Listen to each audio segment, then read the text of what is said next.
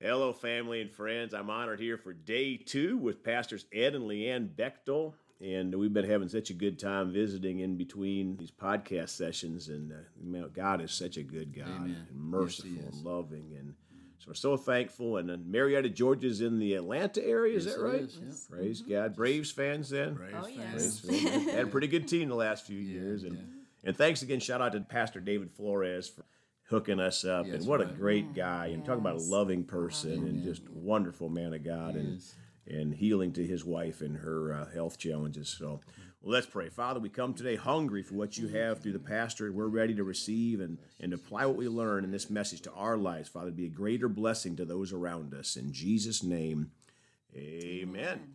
We're going to continue on from day one. And Pastor Le Ann, you want to take off? Sure. I just wanted to let y'all know what a blessing this is this opportunity to share our story. About five months ago, I was sitting in a service and God just spoke to my heart and said, It's time. It's time to share your story.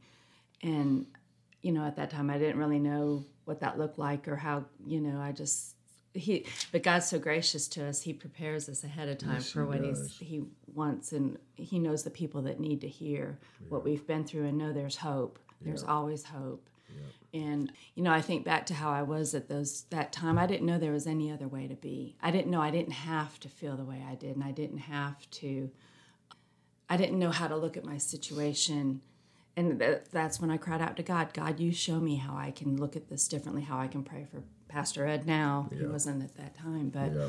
so I can be an effective wife and, and pray your heart, Lord, and, and not be so full of my own rejection and Yeah. feelings. So. Yeah. Yeah, I think when when you started speaking, I thought about how I think from the beginning, you know, we would tell people, you know, we we had marriage problems and God restored our marriage, and if it wasn't for God restoring it, we wouldn't be standing before you and all that. But I think just recently we really we really revealed the infidelity because it really the the reason the reason for the marriage problem really wasn't the issue I think then, and, and I don't think it still is. I mean, people have marriage issues over all kinds of things, Right, Yeah. But right. but it really it really wasn't until recently that that the Lord actually released us or put on our heart that we should actually tell what the problem was. So I think that Right. that I think it's so- important yeah. Mm-hmm. that people know there's hope that that they don't say, well, that's the end to end all because of unfaithfulness or infidelity. That Right. that God can restore, and what God restores and makes whole, it's better and stronger than it. Should I share that Yeah, story? go ahead. I read a book one time by a Christian author. Her little boy had a hole in his heart, was born with a hole in his heart. And when he got to be, I think it was around two, they were going to do the repair work on the hole. And she was concerned and she talked to the surgeon and said, Won't that, all, that place where that hole had been, won't that always be the weakest point? And won't that always be an, a problem for him as he grows? And the surgeon said, No, no. When, when we repair the hole in the heart, that place is actually a place of strength. That will be the strongest place of the heart. Mm-hmm. And here, what we're saying as far as when you have a broken heart, when God repairs that place in your heart that had been broken formally, that's at the place of ministry, and that's the place that, of strength from then forward.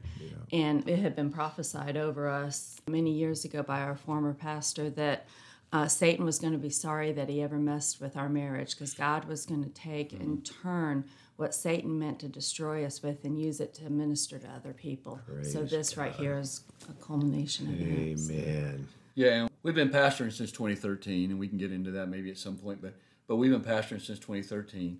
But uh, when I got saved at 12, I was called to preach, and of course, called to preach and pastor are two different things. Everybody preaches, but as we as we when we got married and as we went along, we we knew in our heart of hearts that one day we would pastor, and uh, obviously, had he not restored our marriage, we wouldn't be, you know, we wouldn't be where we are today. But and she was talking about how things, you know, uh, broken places become the strongest, and I don't think we really understood about one flesh. The five years prior to pastoring, we- we actually had started a marriage ministry called One Flesh Ministries, and we really emphasized how the two become one. And so I think that that that hardship and that problem, you know, those problems that we had caused us to to bond closer and Right, and right. You, you know and all that. And so I do, you know, I do agree with that. I- I think I think this would probably be a good point since we're still on this subject to to talk about the whole pornography thing and and, and the delivery because I was sharing with our I was sharing with our congregation just this past Sunday something that the Lord had revealed to me. You know, when I struggled with pornography for many years, probably 20 years or something and it was off and on. It wasn't a mm-hmm. constant thing but it was mm-hmm. just an off and on. I'd have victory over it for a few months and then Right. you know and then something. And so we, we were out of church and the lord supernaturally delivered me from pornography. Praise God. now let me stop there and let me go back to what the lord showed me. When moses went up on the mountain to get the ten commandments you remember the first time god wrote it for him but when he came down and saw what the children of Israel had done, and, he, and out of anger he busted the tablets, when he went back up the second time, he had to write it. Mm-hmm. Now that's important because the first time God supernaturally supernaturally delivered me from pornography, and the reason why I know that is because I saw not the actual images, but I saw in you remember old microfiche how you could just mm-hmm. flip Yep. flip through microfiche till you found what you wanted. Yeah. Well, I saw just those uh, images being re- being removed from my subconscious. Praise they were God. going backwards, backwards, backwards, backwards. Well, what stupid me do? After a while, I started looking at the images again, and the second time that God delivered me, it was a fight.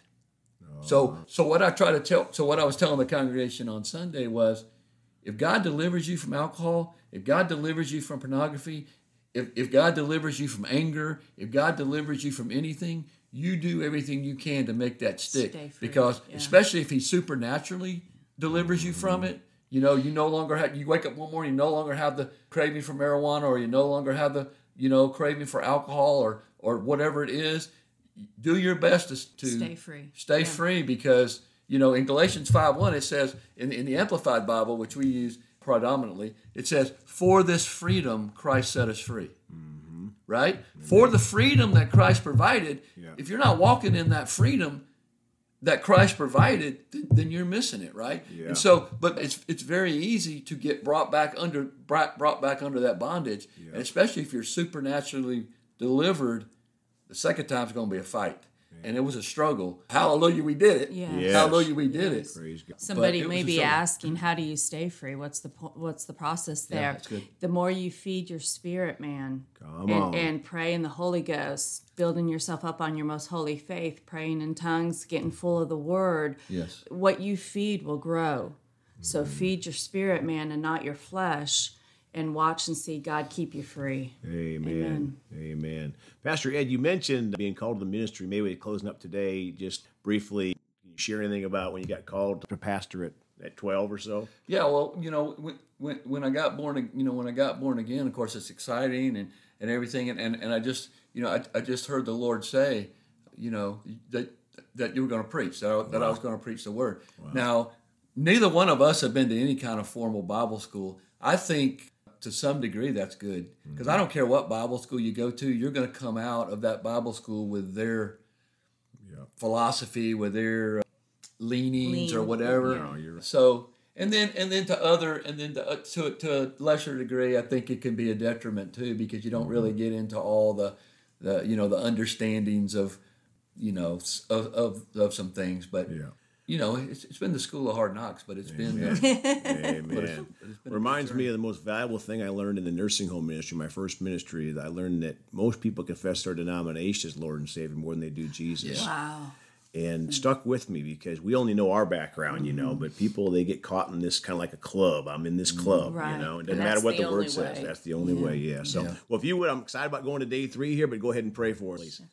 Father, we're just so grateful to have this opportunity to come together, Lord, and to share your goodness in our lives, Father. And we just thank you for this this platform, Lord. We just thank you, Father, that you're touching the hearts and lives of the people that are listening. And we give you all the glory and honor and praise for it in Jesus' name. Amen. Amen. Well, folks, you can contact them on Facebook at Hope Worship Center Marietta, and I hope you do. And folks, we do love you all.